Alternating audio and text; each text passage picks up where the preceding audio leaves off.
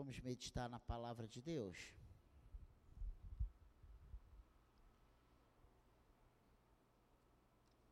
Eu espero que mais uma vez, como falei quarta, eu falo hoje. Eu trouxe uma breve palavra para nós nessa manhã. Abra sua Bíblia no livro do profeta Ezequiel, no capítulo 1.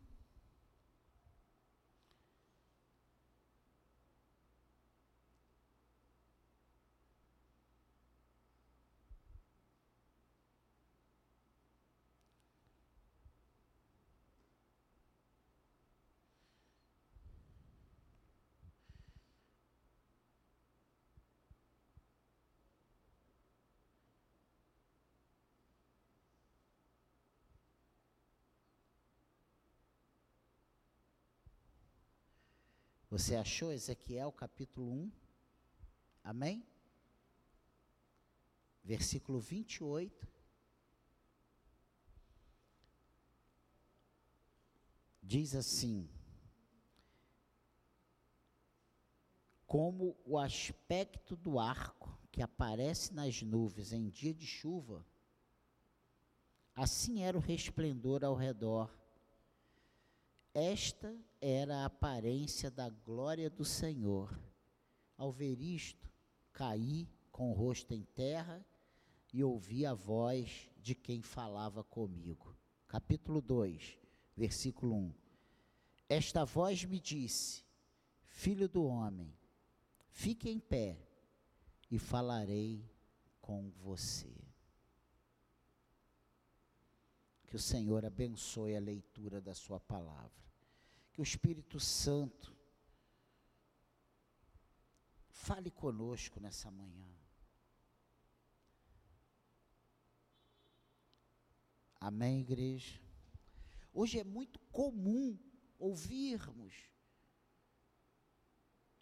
ouvirmos dizer que Deus não está falando nada. Né? Tem gente que acha que Deus não está falando nada. Outros correm de um lado para o outro para ouvir a voz de Deus. Para ouvir Deus. Mas eu quero te dizer nessa manhã que até os dias de hoje, Deus tem falado e de muitas maneiras. Isso é fato. Nós precisamos estar atento a maneira que Ele quer que estejamos para Ele falar conosco.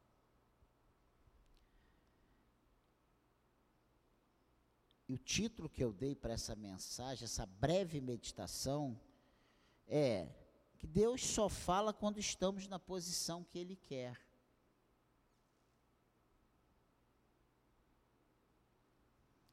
Na maioria absoluta das vezes que nós estamos sentindo um silêncio de Deus na nossa vida, é porque nós não estamos na posição que Deus quer que estejamos. Na maioria absoluta das vezes. Ah, Deus precisa que eu esteja de uma maneira para falar comigo. Eu não estou falando de chamado irresistível. Eu não estou falando de, de fé salvífica. Estou falando nada disso.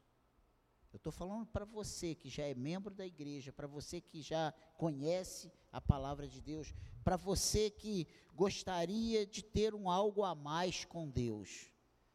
Porque se você é nascido da água e do espírito, você quer ter um algo a mais de Deus na sua vida.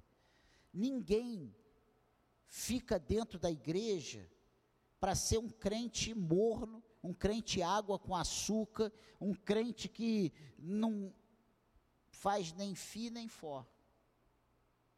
Se você é um cristão de verdade, o Espírito de Deus que habita em você, ele vai te impelindo a você ter experiências, a você se aprofundar, a você ter envolvimento com Ele. É nisso, é disso que eu estou falando. E é nisso que eu quero falar nessa, é disso que eu quero falar nessa manhã. Nós veremos hoje uma das maneiras que Deus espera que estejamos para Ele poder falar conosco. E eu tenho certeza absoluta que o Espírito de Deus ele está aqui.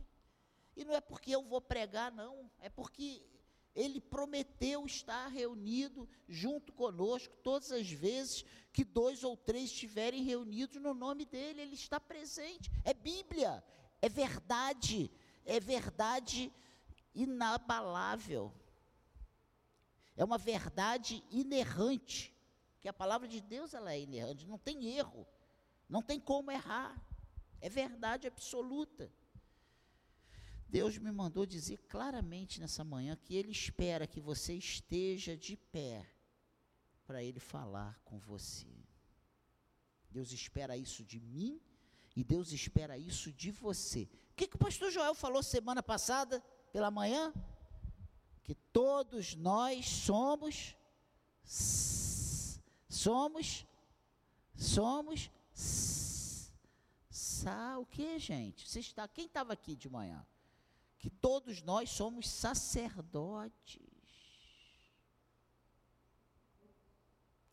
Que nós somos a nação santa, o povo eleito, o povo escolhido, um povo de propriedade exclusiva do Senhor. Olha que coisa tremenda. Olha que coisa tremenda. E nós, como sacerdotes do Senhor, nós precisamos estar de pé para que ele fale contigo. Aí vem um mais esperto, pastor, então vamos todo mundo assistir a palavra de pé. Não é isso, não, irmãos. Quem dera que fosse só isso. Não pense que Deus vai falar com você de qualquer maneira, porque isso não é verdade. O que significa estar de pé na sua vida hoje? Hein? O que significa estar de pé na sua vida hoje? Quantas pessoas estão dentro da igreja com o coração longe de Deus? Quantas pessoas estão dentro da igreja com o coração sujo, com o coração cheio de mágoas, com o coração cheio de dúvidas, com o coração cheio de tristezas? Quem habita em meio a essas coisas? É o Espírito Santo de Deus? Não é, gente. A gente está careca de saber. Eu não estou ainda careca, mas já ouvi muito isso. Eu tenho consciência disso.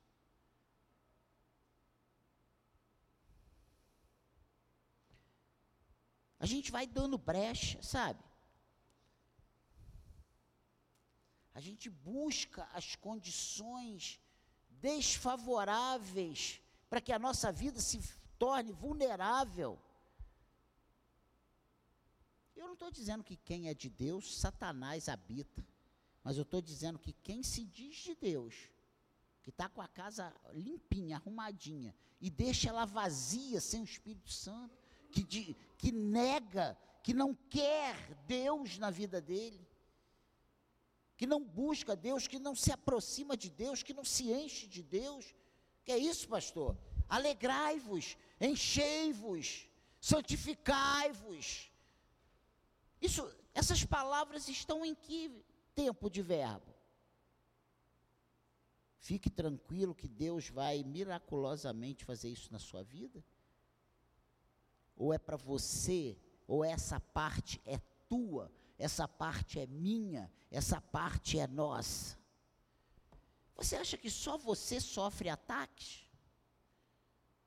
Você acha que só você sofre abandonos? Você acha que só você passa por situações adversas? Eu, sem medo de errar, eu digo que todos nós passamos por isso. Todos nós passamos pelo dia mal. A questão não é passar pelo dia mal, a questão não é a má notícia, não é o sentimento ruim que bate a porta. A questão é como nós convivemos com essas questões, como nós reagimos.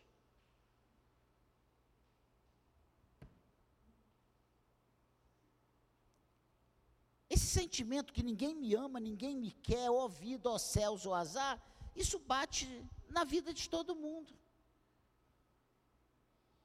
Então eu vou pecar para você que isso bate na minha vida.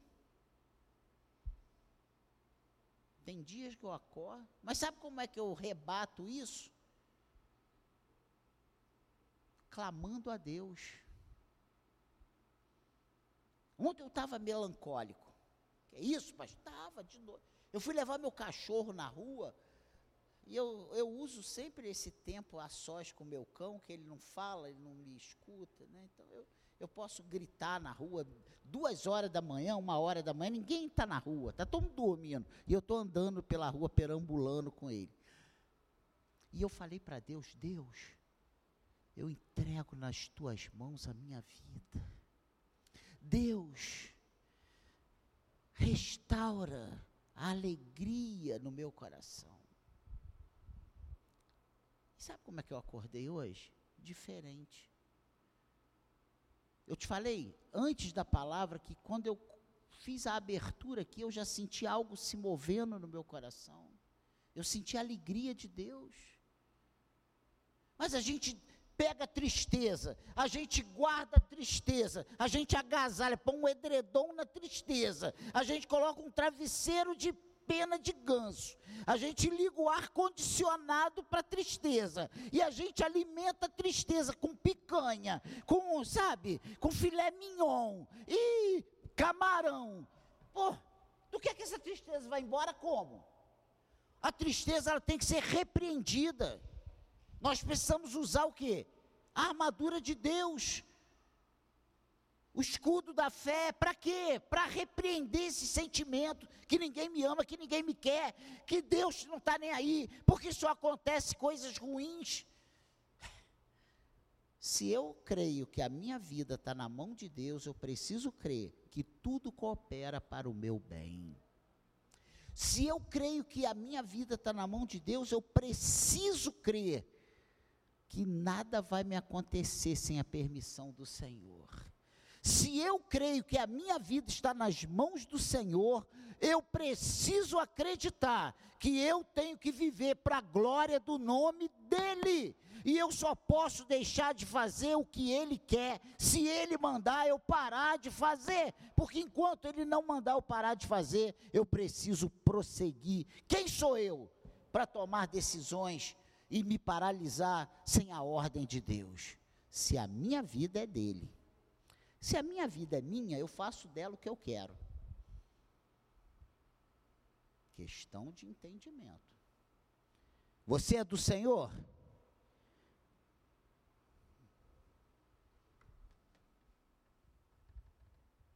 Você é do Senhor, igreja. Quem é do Senhor aí, diga amém.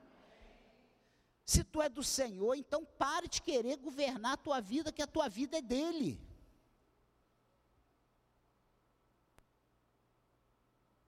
É questão de coerência. Ele pede um culto, ah, mas é, é pela fé o evangelho. Não, ele pede para a gente ter um culto racional. Para a gente ter uma vida com ele, um envolvimento com ele racional. Então pense. É para você pensar. Deus quer que você pense. Raciocine. Se a sua vida é dele, deixe ele governar a sua vida. E eu estou aqui, sabe? Se coloque de pé. Isso é se colocar de pé. Se colocar de pé não é você chegar aqui, estar tá aqui assim, ó, tranquilão, e eu tomei um remédio muito forte ontem, eu estou podendo sentar e levantar rápido. Então, se botar de pé não é fazer isso, não. Ó. Se botar de pé diante do Senhor é se colocar da forma que Ele quer que você viva. É obedecer na íntegra. Amém, igreja? Quando Deus manda aqui Ezequiel ficar de pé, porque Ezequiel caiu de rosto em terra diante da presença de Deus, diante da glória de Deus. Ele teve essa visão da glória de Deus e ele não resistiu, ele caiu, ele se prostrou. Eu não falo de um estar de pé físico, e sim espiritual, vontade, prioridade.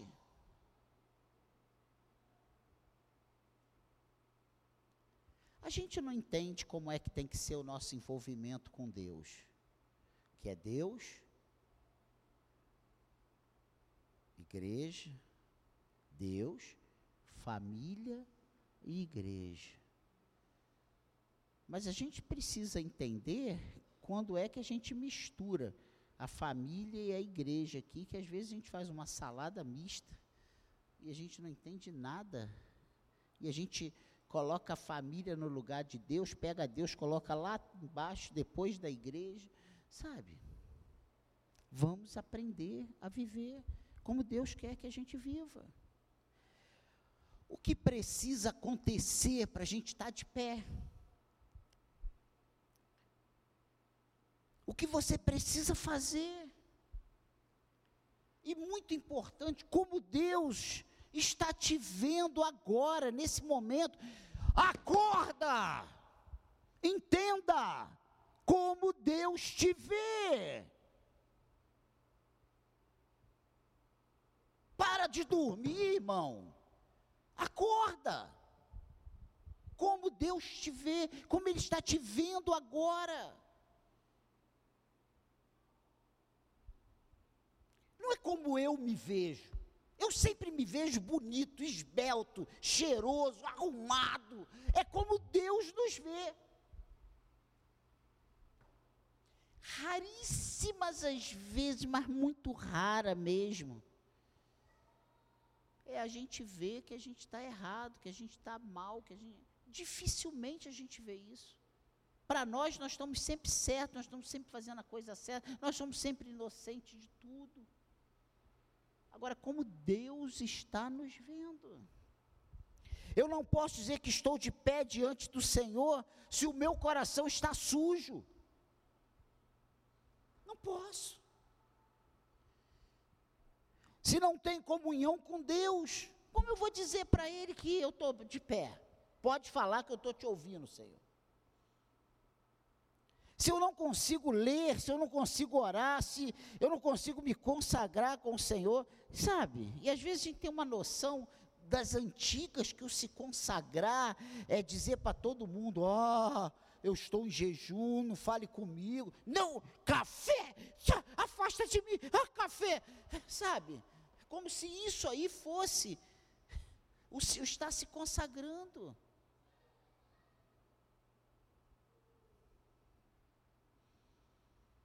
Quantas vezes estamos aos olhos do nosso irmão tão bem, e lá no fundo do coração estamos prostrados, cansados e desanimados.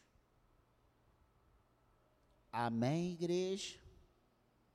Às vezes para a esposa, né? E lá dentro, você está doido para pegar suas malas e ir embora de casa. Aí quando você fala com os amigos, não aguento mais, ou mulher chata, ou homem ter. Quase que eu derrubei aqui, Jesus.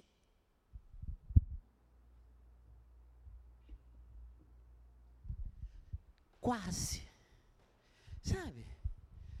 Ou mulher chata, ou homem insuportável, ou fardo, Ô cruz, o casamento não é uma bênção, não é uma coisa boa, é um fardo, é uma cruz. Chegamos em certas situações a pensarmos que não vamos conseguir chegar até o fim do ano. Não, ainda falta dois meses e meio, eu vou morrer. Ai, eu vou chutar o balde. Ai, a coisa, eu não chego até de, dia 31 de dezembro. Meu Deus, isso tá, faltam séculos. Não, faltam 75 dias. Eu não chego lá. Eu vou morrer. Minhas forças já se esvaíram.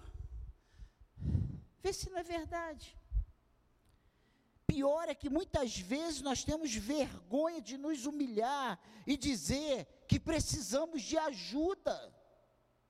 Até para pedir ajuda nós somos complicados, porque a gente quer ajuda do nosso jeito. A gente não quer ajuda do jeito de Deus. A gente não quer fazer. Eu hoje, agora, conversando com uma pessoa ali fora, eu falei: a gente vai no médico, a gente não quer tomar o remédio, a gente não quer fazer os exames, a gente não quer fazer nada, e depois a gente volta no médico e diz que o médico é uma porcaria. Aquele, eu não gostei, aquele médico é horroroso. não resolveu nada. Eu fui no médico, eu não melhorei nada. Pô, tu não fez o exame, tu não tomou um remédio, tu não tomou vergonha na cara e não fez a academia. Você está entendendo? Como é que o joelho vai melhorar? De jeito nenhum. E nós espiritualmente agimos assim. Não fazemos nada do que queremos. E olha, eu não estou falando de pessoas com três meses de igreja, não. Pessoas com 10, 15, 20 anos. Pessoas que eram para estar tá surfando lá na crista da onda do Evangelho. Você olha para ele e está lá com a cara enterrada na areia, lá no caixote, levou um, um caldo da onda. Levou um caixote. Pense nisso. Não tenha vergonha de se humilhar, não tenha vergonha de dizer: Senhor, eu preciso da tua ajuda. Se acompanharmos o restante da narrativa aqui, nós vamos ver que é o próprio Espírito de Deus quem nos levanta. Você sabia disso? Que nós precisamos fazer a nossa parte, mas quem faz todo o processo é o próprio Deus. Quem vai te levantar, quem vai te alegrar, quem vai te colocar uma injeção de ânimo é o Espírito Santo de Deus. É o próprio Deus. Não é o pastor da igreja, não é a denominação, não é a igreja, não é o irmão. Nós temos que fazer a nossa parte, mas quem vai te pegar pela mão e te colocar de pé é o Espírito Santo de Deus. Olha o que diz aí o versículo 2 do capítulo 2 enquanto falava comigo, o Espírito entrou em mim, e em mim me fez ficar em pé, e ouvi aquele que falava comigo. Olha só que coisa interessante. Deus dá ordem, fique de pé que eu falarei contigo. E na mesma hora que Deus fala isso, o Espírito Santo entra dentro dele e coloca ele de pé. E aí, quando ele está de pé, ele passa a ouvir a voz de Deus. jovens de 8 a 800 anos de vida. Qual é a imagem que os seus líderes têm a respeito de você, jovem? É de alguém atuante, focado, que abraça a causa? ou de um cara que não está nem aí e que para responder a um chamado é aos 60 minutos do segundo tempo. Só tem 45, já 15 foi prorrogação, que agora tem 15 minutos de prorrogação. Hã? Para os amigos, mal triscou lá a mensagem, tu já responde, tu já. Quando é para uma coisa. Ah. Amém, jovens. Amém, irmãos. Amém, velhinhos. Observe que ele primeiro dá a ordem. Fique de pé. Ele fala isso. Filho do homem, fique em pé e falarei com você. Enquanto falava comigo, o Espírito entrou em mim e me fez ficar de pé e ouvi aquele que falava comigo. Meu Deus, isso chamou muito a minha atenção. Que Deus maravilhoso é esse que nós servimos, que mesmo quando estamos caídos, prostrados, Ele diz: fique de pé, e antes que a gente tome qualquer iniciativa para ficar de pé, Ele mesmo entra em nós e nos coloca de pé e nos faz ouvir a Sua voz. Você prestou atenção que ele, nós, o profeta não ouviu a voz enquanto estava prostrado?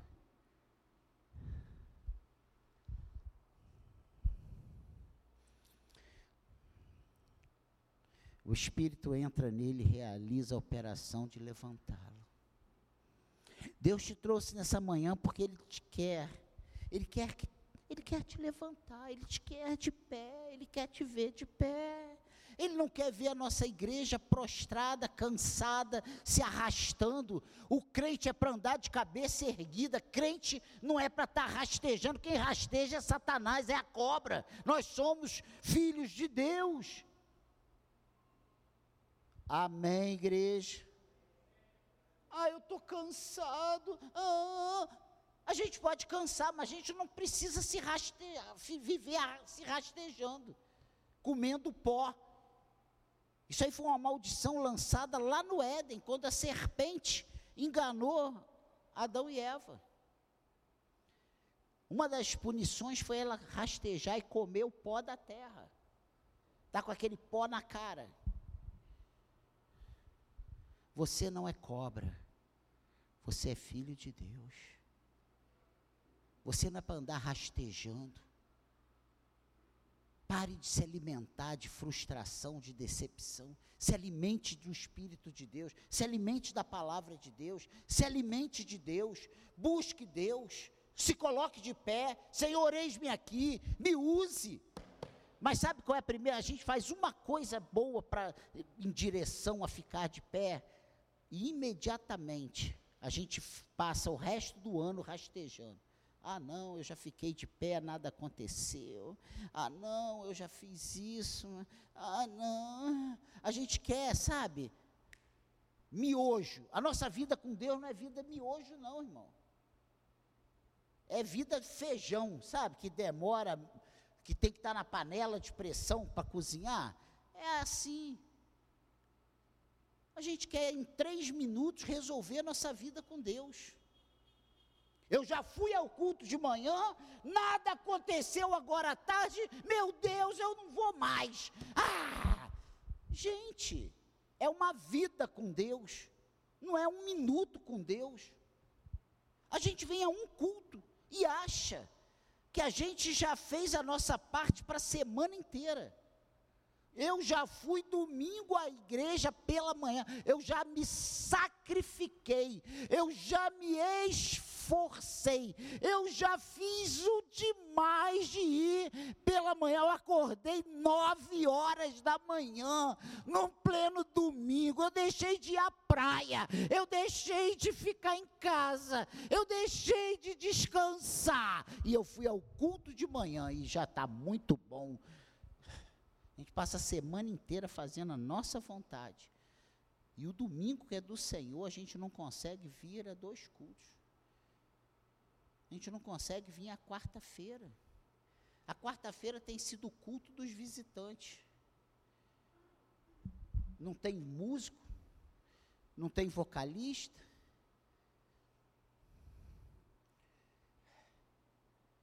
Não tem membros. E só tem visitante. É o culto dos visitantes, porque a igreja não consegue chegar. Uma vez falaram para mim assim, pastor, joga o culto para oito horas, que a igreja vai bombar. Irmãos, eu lembro que era sete e meia, eu fui para as oito. Esvaziou. Esvaziou.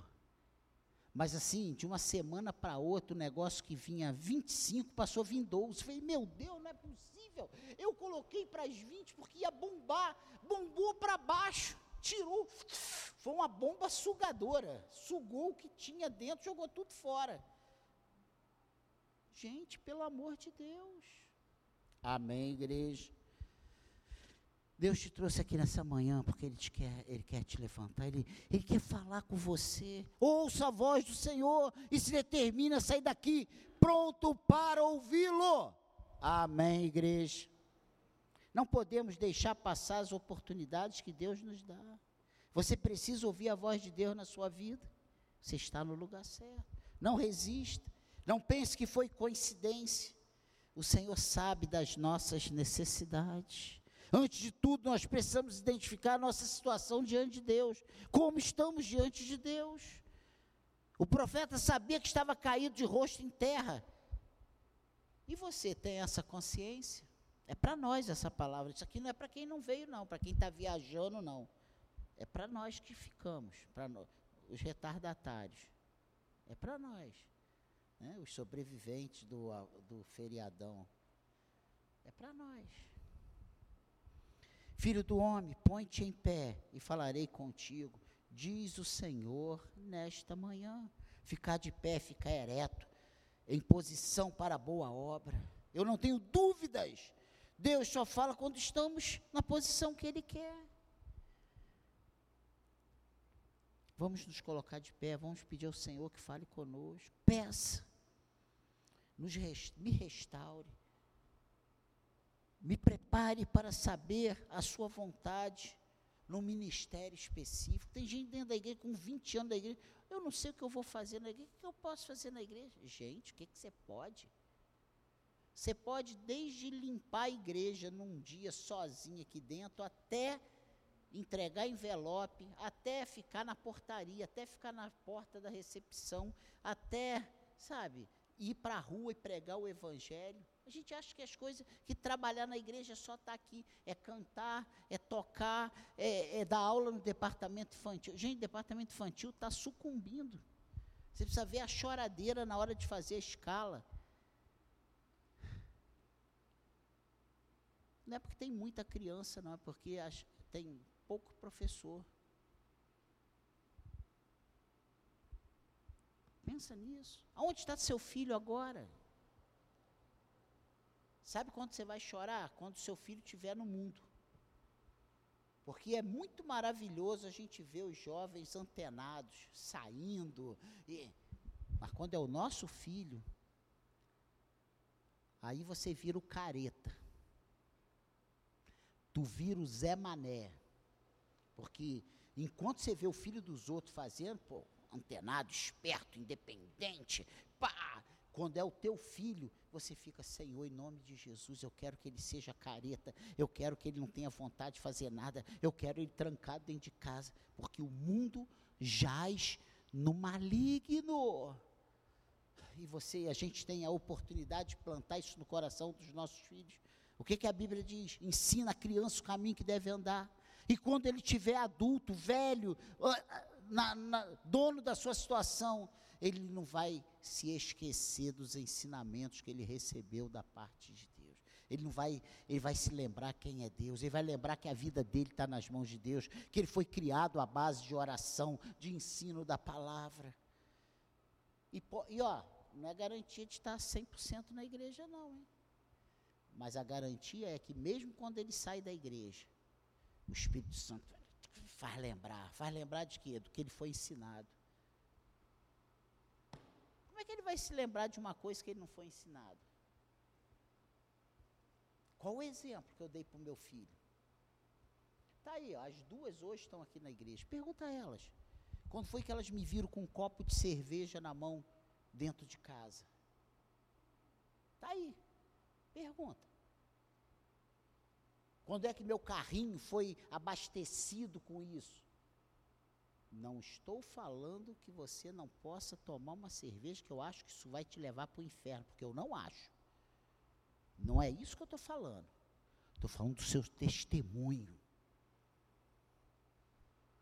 Eu fiz isso porque eu falei, eu não quero que ela cresça e quando estiver lá com os amigos, todo mundo bebendo, ela achar que isso é uma coisa mais normal, porque o pai dela faz isso dentro de casa.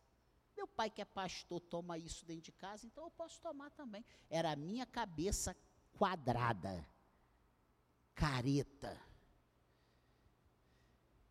Mas eu passei esse legado para elas. Qual o legado de Deus que você está passando? Porque isso para mim é um legado de Deus. O que que você, qual é a sua postura? Pensa nisso. Se coloque de pé. Amém, igreja?